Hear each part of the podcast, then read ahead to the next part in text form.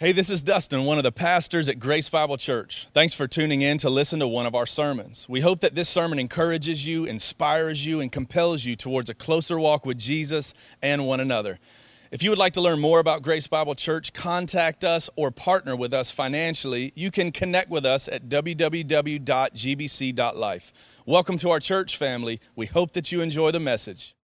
And so, um, if you have your Bibles, we're in Acts chapter 15. We've been going on this journey with the first Christians ever, um, following them through this historic account in the book of Acts of what it looked like to be a Christ follower in the first century of Rome, shortly after Jesus had been crucified, was resurrected, and then in, in the presence of hundreds of people ascended into heaven. Like there was a lot of pressure. Um, there was a wicked Roman emperor who was trying to stamp out Christianity um, Christians didn't have a whole lot going for them other than God Himself, as the Holy Spirit had arrived and was showing them the way and performing incredible, incredible miracles in and through them. And so we just saw last week the very first missionary journey, literally the first time Christians had gathered together and said, you know what, we need to intentionally equip and send people out to go reach people that we're not going to be able to reach on our own. And so we see Barnabas and Saul take off on the first missionary journey. Now, I told you to read 13 and 14, Acts 13 and 14. Um, yourselves throughout the week just to kind of follow their journey, all the places they went, all the miracles that God performed, the many people that came to follow Jesus.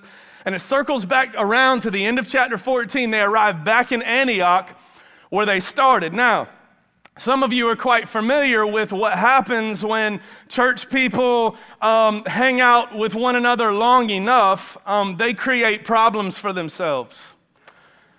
Yeah, the more people you stuff into one building over a length of time, chaos is inevitable. This is just how it works. Um, we people, we like messing things up for ourselves. Well, the first great debate is now beginning within the church. The first big point of contention between Christ followers and this brand new Jesus following ministry, like uh, now that people are at odds with each other, they're, they're discussing, they're debating over doctrine to see what they as a church are going to, to, going to believe and how they were going to live it out. And it's this very uncomfortable uh, situation that we're going to look at. Um, now, let me just say as a disclaimer like, um, as we look at their story, most of us are going to think, hmm, can't really relate to that. And then I'm going to spend some time relating it to us. Um, and that's going to be offensive to many of us, just to call it what it is. Um, let me just go ahead and tell you um, my goal today, though, though there are times as an equal opportunity offender that I try to offend everybody equally, um, this isn't one of those days like our goal today is not to offend you. Our goal today, literally, is to set you free through the gospel of Jesus Christ. On the way to being set free, though, it will be disorienting for some, if not many.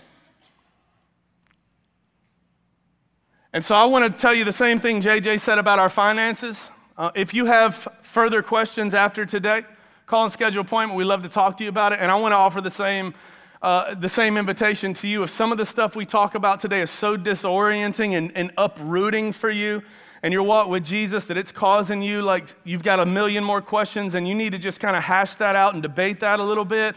Like, I, I want to make our elders available to you for that. I think some of what we'll talk about today may cause some, if not many of us, to feel that way. So we'll make ourselves available to answer some of these hard questions that today may leave you with. But let's just start with what happened here with them, and then we'll translate it into our story right now in the 21st century.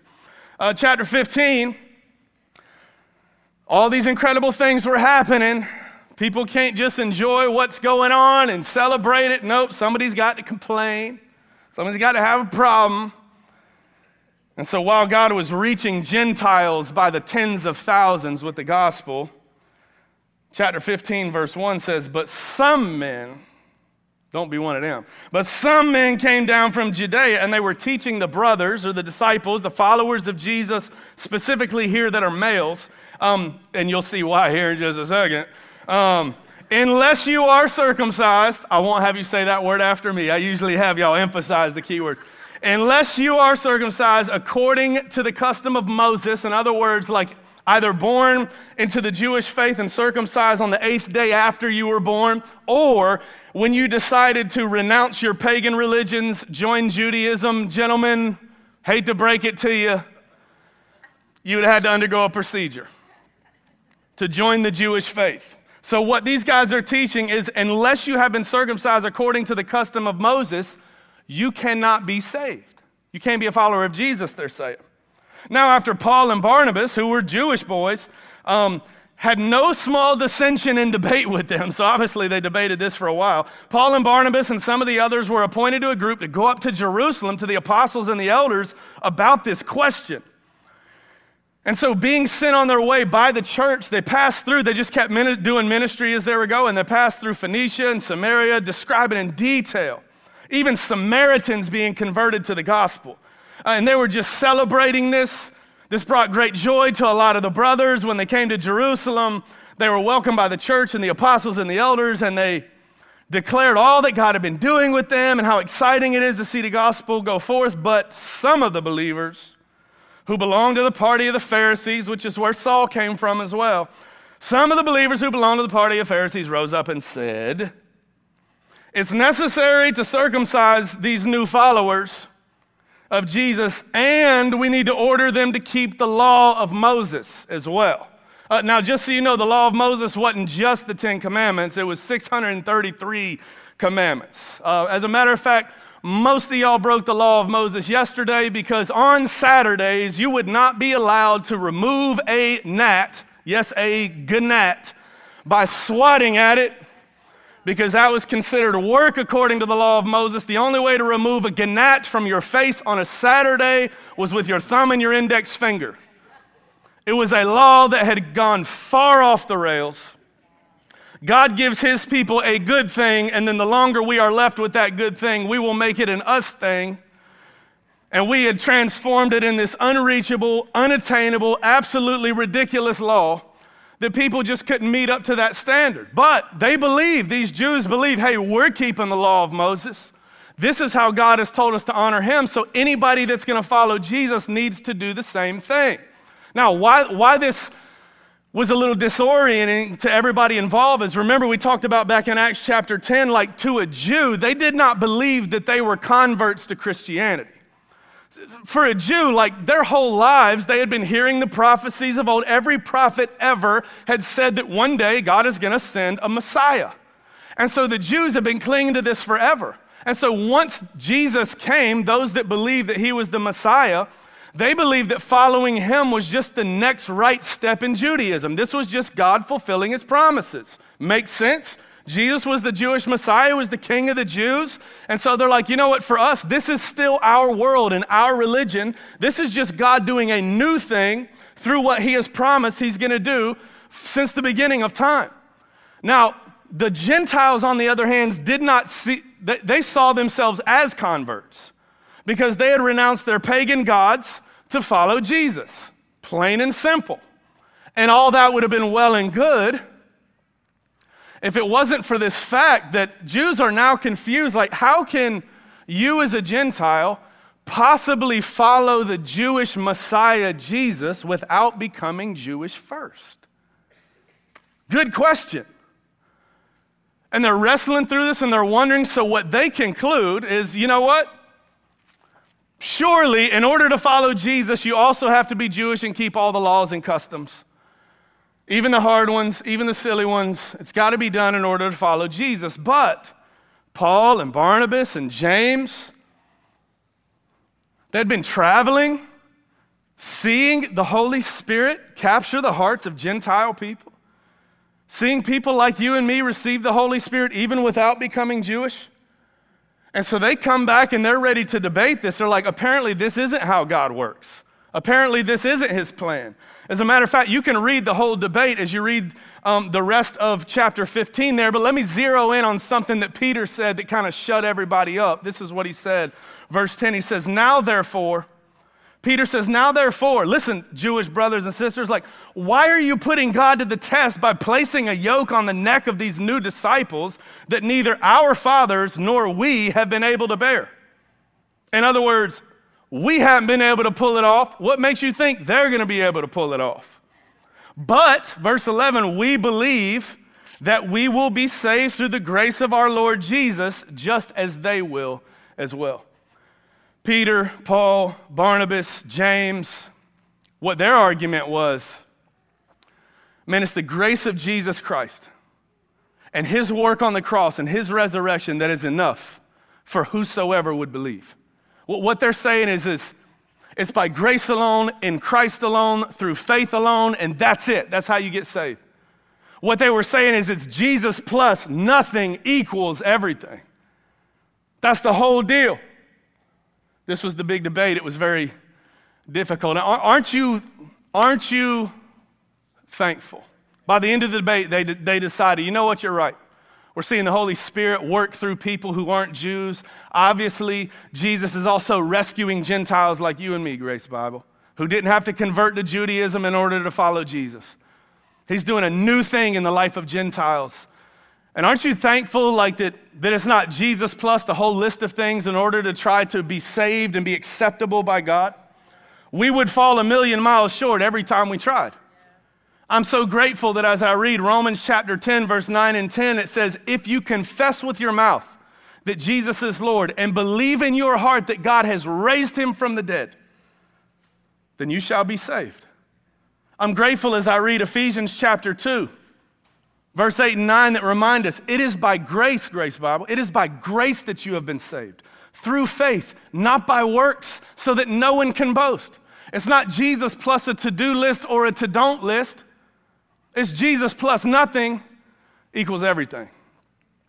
Now, we, ex- we exhaust a lot of energy here and a lot of resources and a lot of preaching, and I wear myself out every Sunday trying to make sure and trusting the Holy Spirit to make sure we have a right view of who Jesus is. I don't want our, our view of Jesus to be colored by the modern context, to be colored by the front page of the newspaper. I want you to see Jesus as he introduces himself and the Word of God so that you can have a right view of the King of Glory, so you can worship the King of Glory and not make the mistake of worshiping an idol that you created in your head with your feelings and wrote Jesus' name on that idol.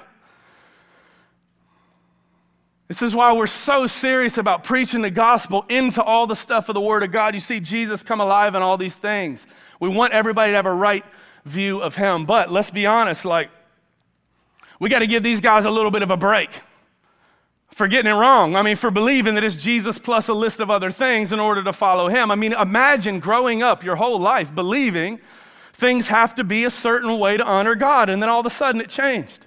I mean, imagine not only growing up believing that, but practicing that. Your parents practiced that, your great grandparents practiced that. You could count off 20 generations of your family lineage that practiced that. Like, no wonder it was confusing. No wonder it was difficult. Just imagine what it must have been like to have been them, like finally, like coming face to face with the grace of Jesus and the power of His Holy Spirit. It must have been so disorienting, but I bet you this morning, not all of you even have to imagine that because some of you are living that right now or have grown up in that.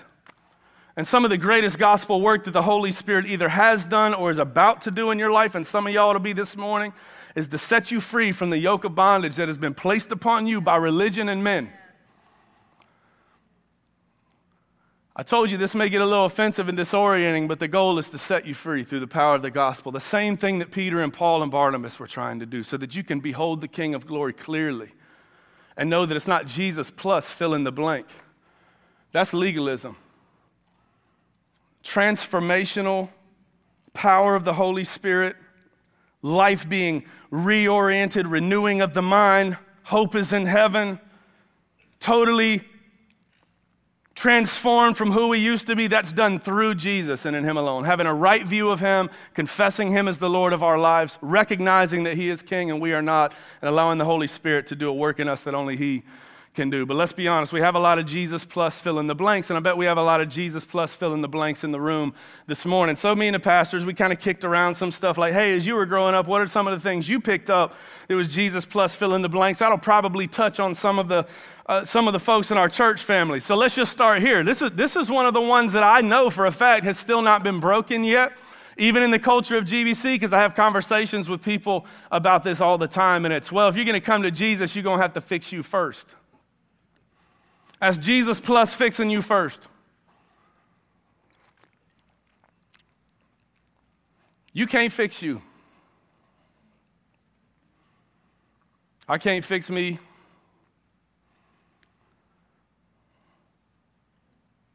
And I know the church throughout history has done such a horrific job of standing at the gates of their ivory towers and letting people know with the looks on their faces, the attitudes of their heart, and the words of their mouth that, man, if you're not like us, you don't belong here. That grieves the heart of our King. We didn't build these places to be museums, we built them to be hospitals. And I know that there's people in this room that have not yet trusted Jesus with their life, surrendered their life to Him, walked the aisle, prayed the prayer, confessed Jesus as Lord, whatever it is. I know that there are people in this church family and watching online that haven't done that yet because they are walking under the illusion, under the lie, and the enemy loves whispering it to you. The devil who prowls around like a roaring lion, he, he loves convincing you that, well, once you get this part of your life sorted out, then you'll be ready to follow Jesus. The lie he's telling you is that following Jesus is the finish line, when the gospel tells that following Jesus is the starting line. You can't fix that until you come to him. And if you haven't noticed, you've been trying long and hard. You can't pull it off. Maybe it is that very infirmity, that place of suffering that Cameron talked about earlier, that is going to drive you towards King Jesus. So that's the place where he does his greatest gospel transformation in you. But you can't do it on your own. You come to Jesus, let him do the cleaning. Hey, and give, give church people, church people, Y'all listening?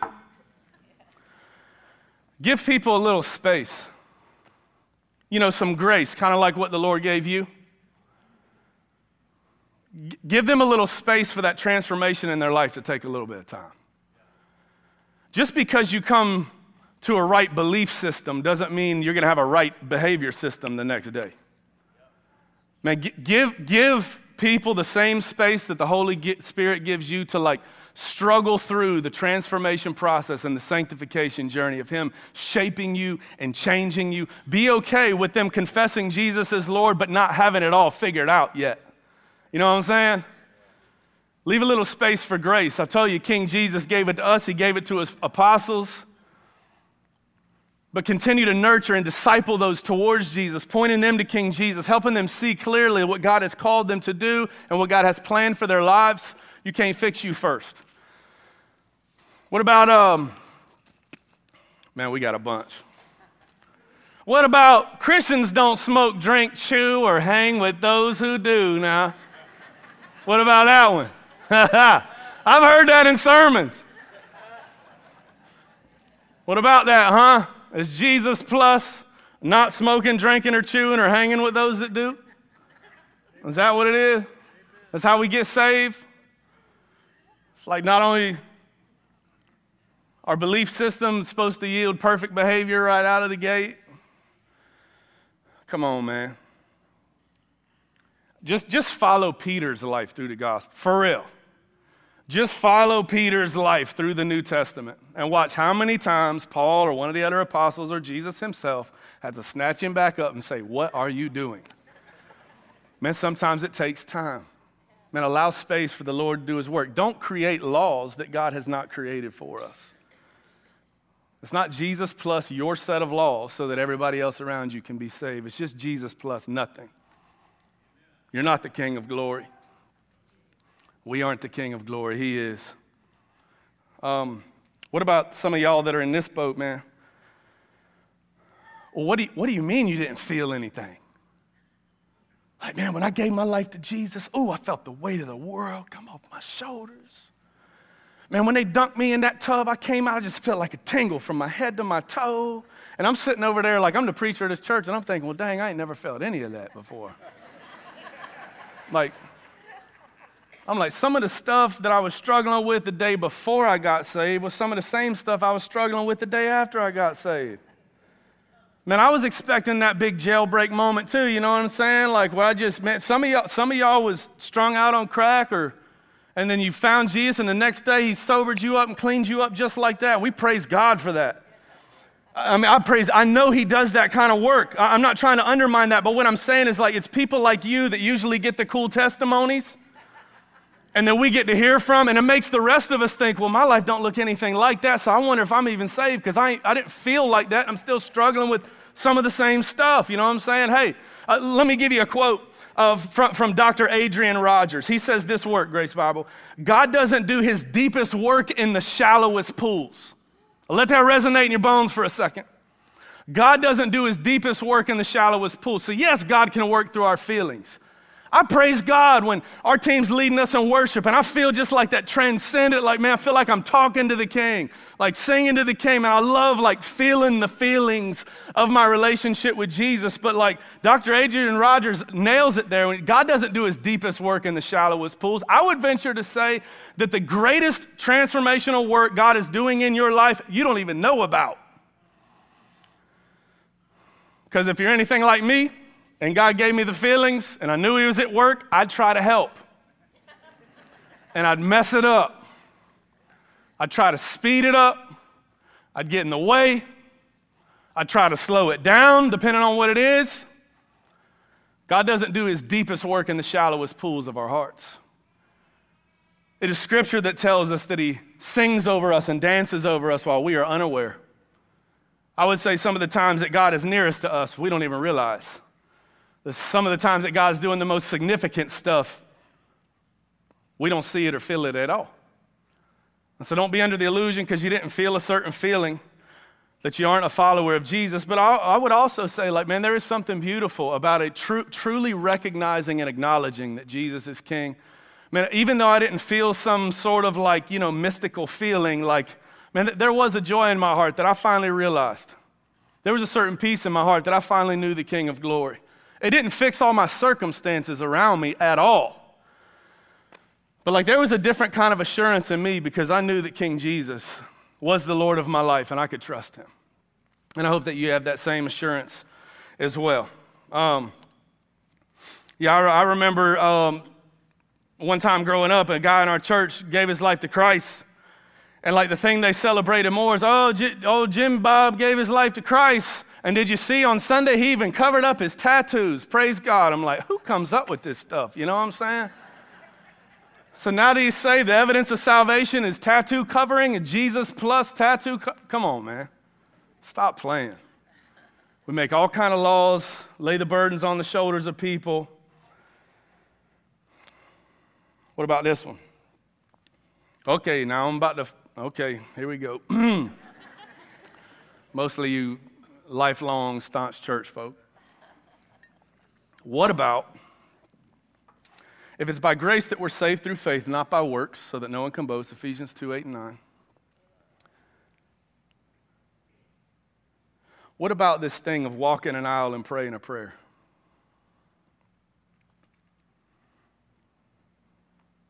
Is that what saves people? Now, some of y'all walked the aisle and prayed the prayer, so did I. I never forget, man, sitting there just like clutching the church pew in front of me, all white knuckling that thing. I'm sweating. I'm thinking, oh no, Lord, there's got to be another way. But not according to my preacher. It's like, you ain't saved unless you come down front, dear, and just as I am. You know what I'm saying? That's the only way. Woo, the pressure.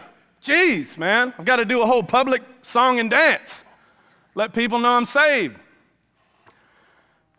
There's nothing wrong with walking an aisle praying a prayer. That's a beautiful public confession of what Jesus has done. But, like I tell you, what's wrong with it is the fact that there were many years of my life and even the lives of people I knew and loved who longed to give their hearts to Jesus, but didn't believe that they could or that they had until they walked the aisle. It's by grace that we're saved through faith, not by works, even Christiany works.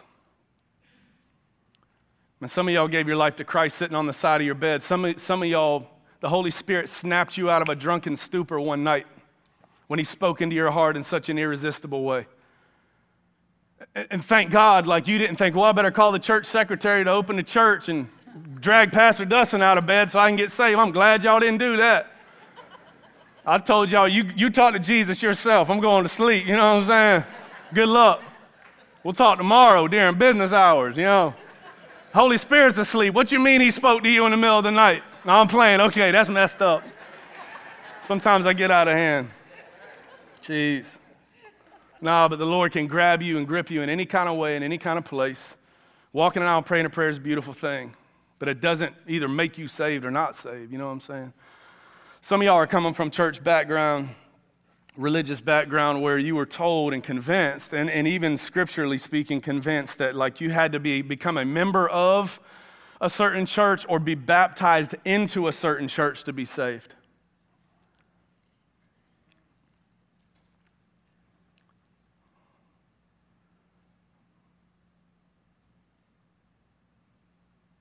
Jesus told us in John 14, I'm the way, I'm the truth, I'm the life, and no one comes to the Father but through me.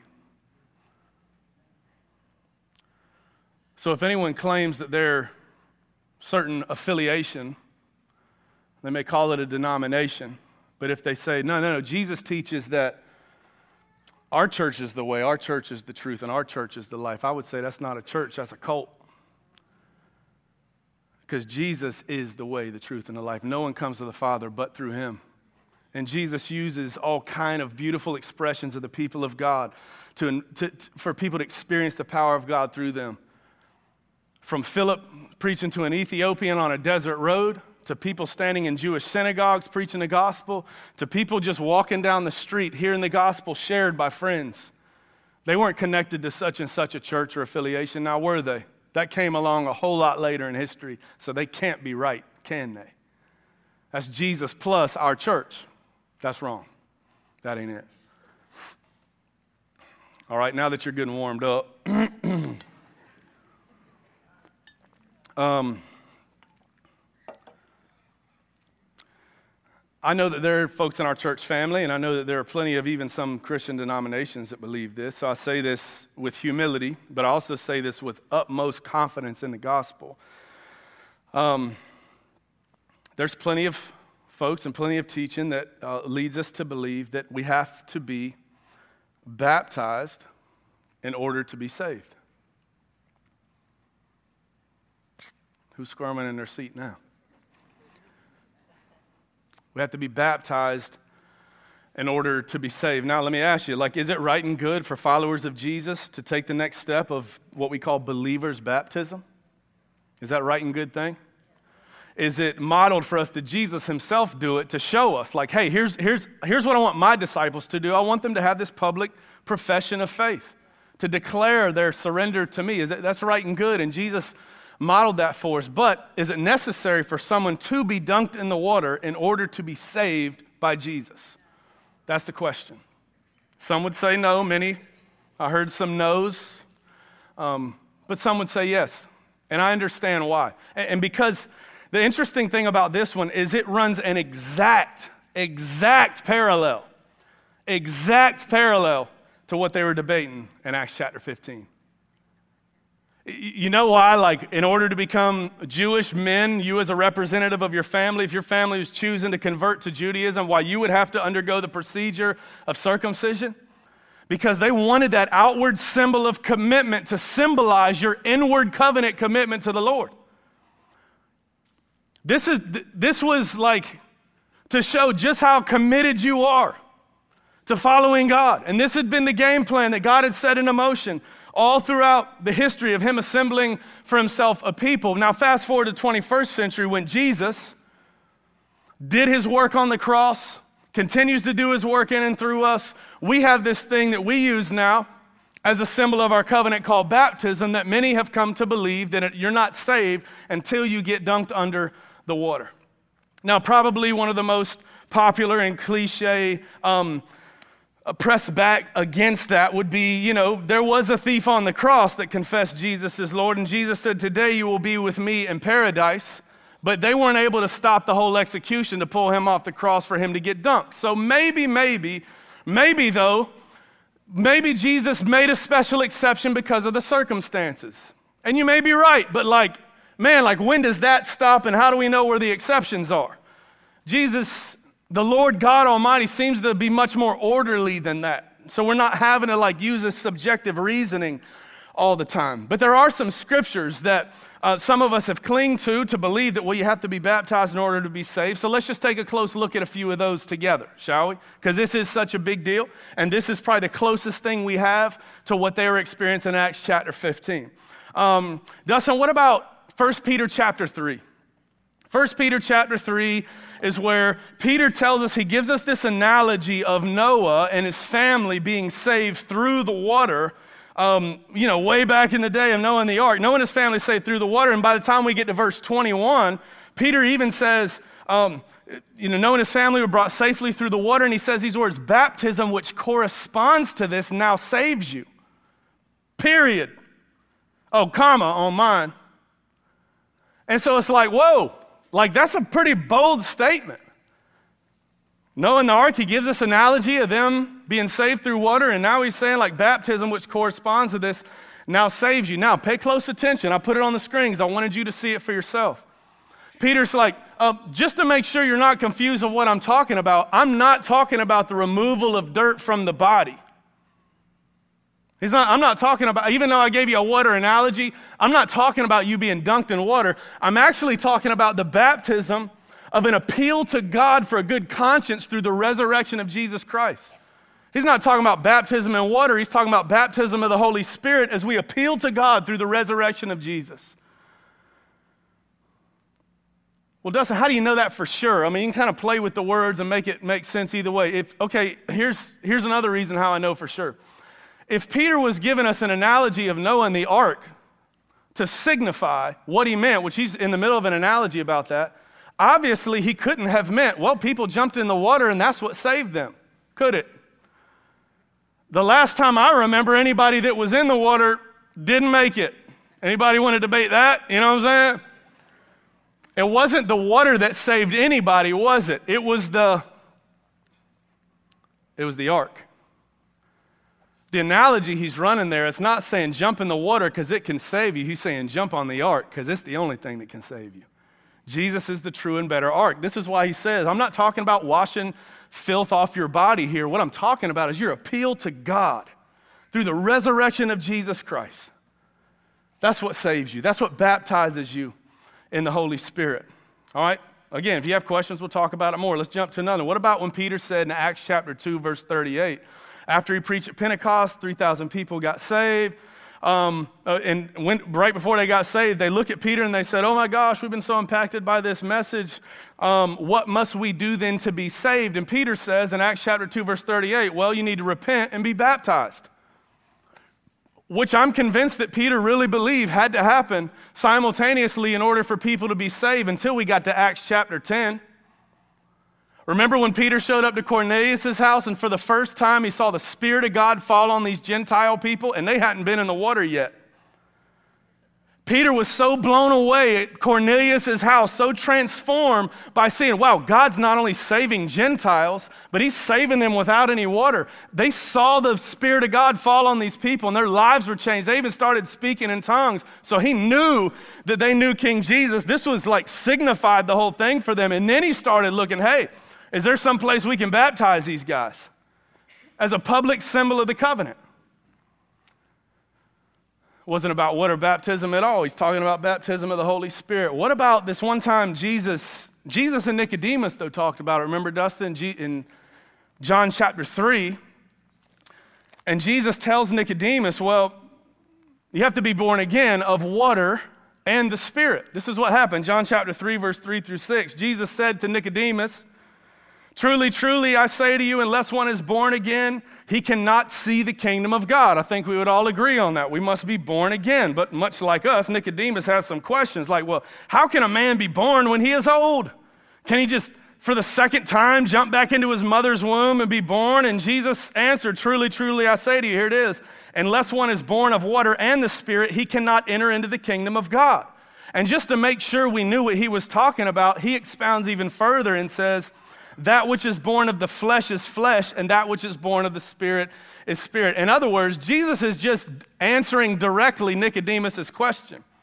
What are you trying to say, Jesus? We're supposed to jump back into our mother's womb and be reborn? He says, No, no, no. You've already been born of the flesh. You've already been born of the water. When your mama's water broke you were born of the water.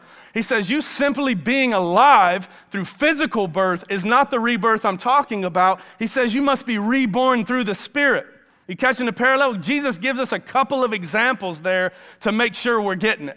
That he's not, he's not even talking about baptism at all right here. It's not, I mean, it's used a lot in those debates, but this isn't even about baptism. This is like, so Nicodemus understood that he had to truly come to a place of being reborn in the Spirit by trusting in the words and work of Jesus in order to be saved. Now,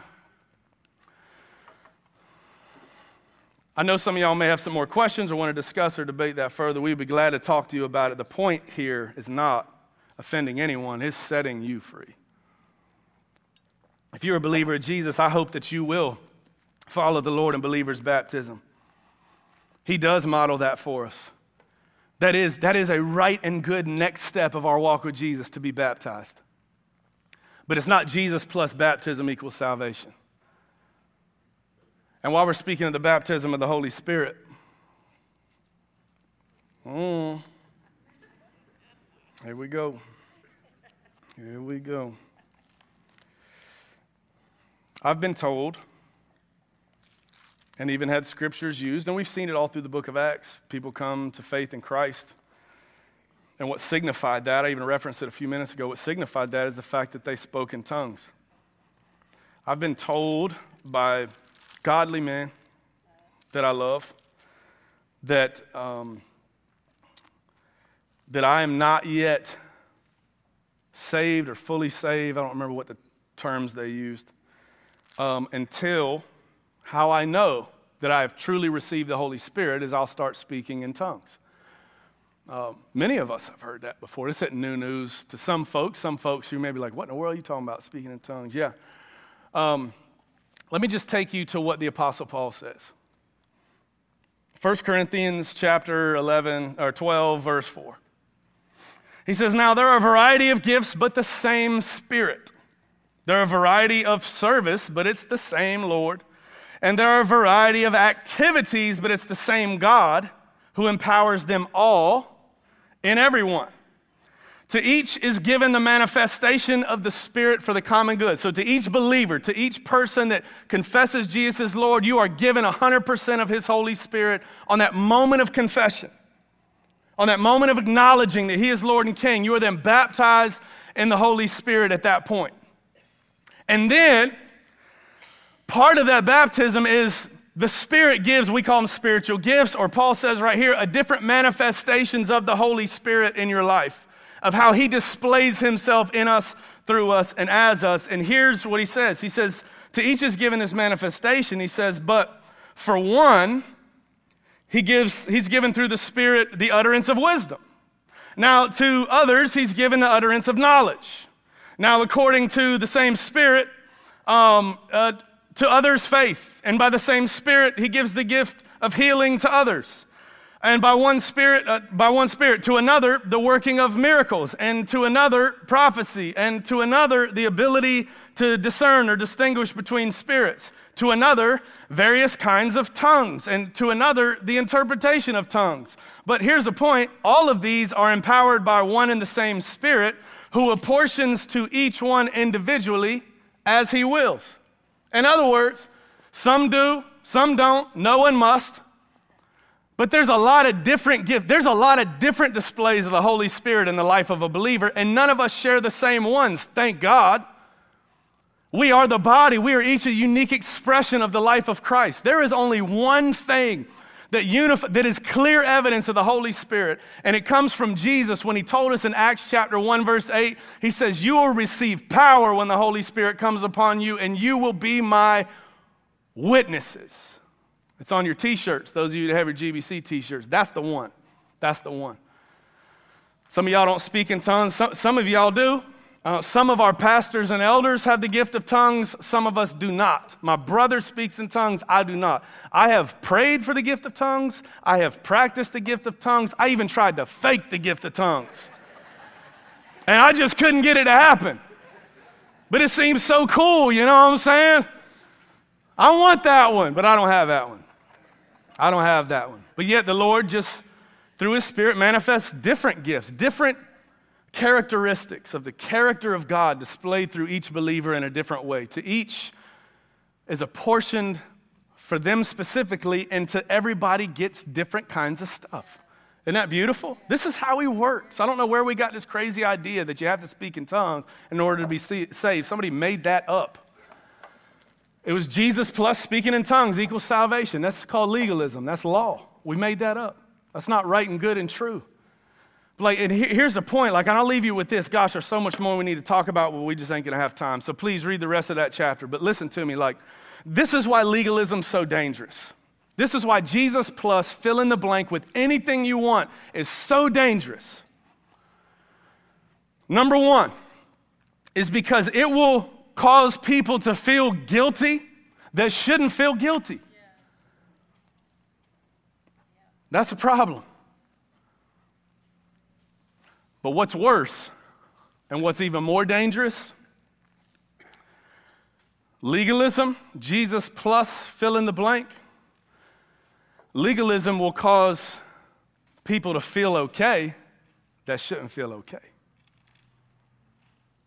That's the dangerous one.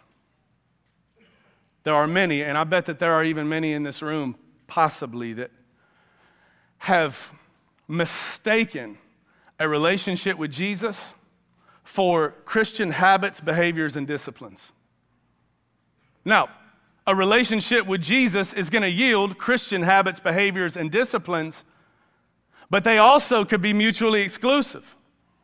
You could do all the right Christian habits, behaviors, disciplines, have perfect church attendance, lead a small group, give to foreign missions, pray regularly, do all the things, but yet still not know the King of glory.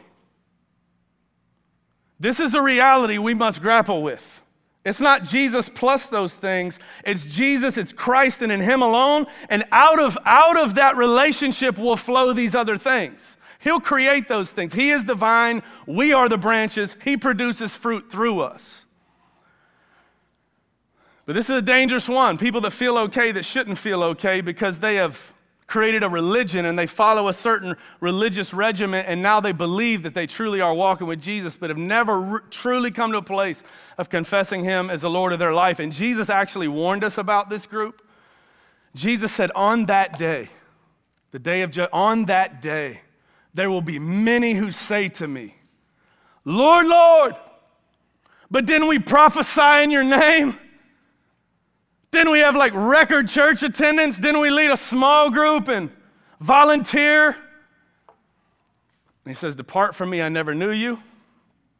That reminds me that Christian habits and behaviors and disciplines can never replace a real relationship with the King of glory, whose name is Jesus. And as you learn to walk with him, those things will naturally start coming out of you. And yeah, there's healthy ways to walk with Jesus with these disciplines, but that is not your salvation. Jesus is.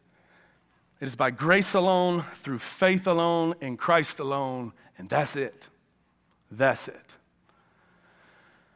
We got to go. Let's pray. Lord, we love you and we are thankful for you, and we know that Jesus is the only way, the truth, and the life. God, I pray that you would nurture in us these Christian habits and behaviors and disciplines, Lord, because I know that they honor you. But Lord, for the ones that have made religion out of relationship and have missed the King of glory altogether, I pray that you would break through and that you would capture their heart. For the ones that are wandering off, deeply steeped in sin, and yet trying to pretend like they walk with Jesus, yet have no care in the world about what he would have for their life. Lord, I pray that you would break through, that you would grab a hold of them. And for those of us that just struggle to walk in the middle ground of learning to walk with Jesus and yield all the stuff of life, Lord, we need your Holy Spirit to be our God. In Jesus' name we pray.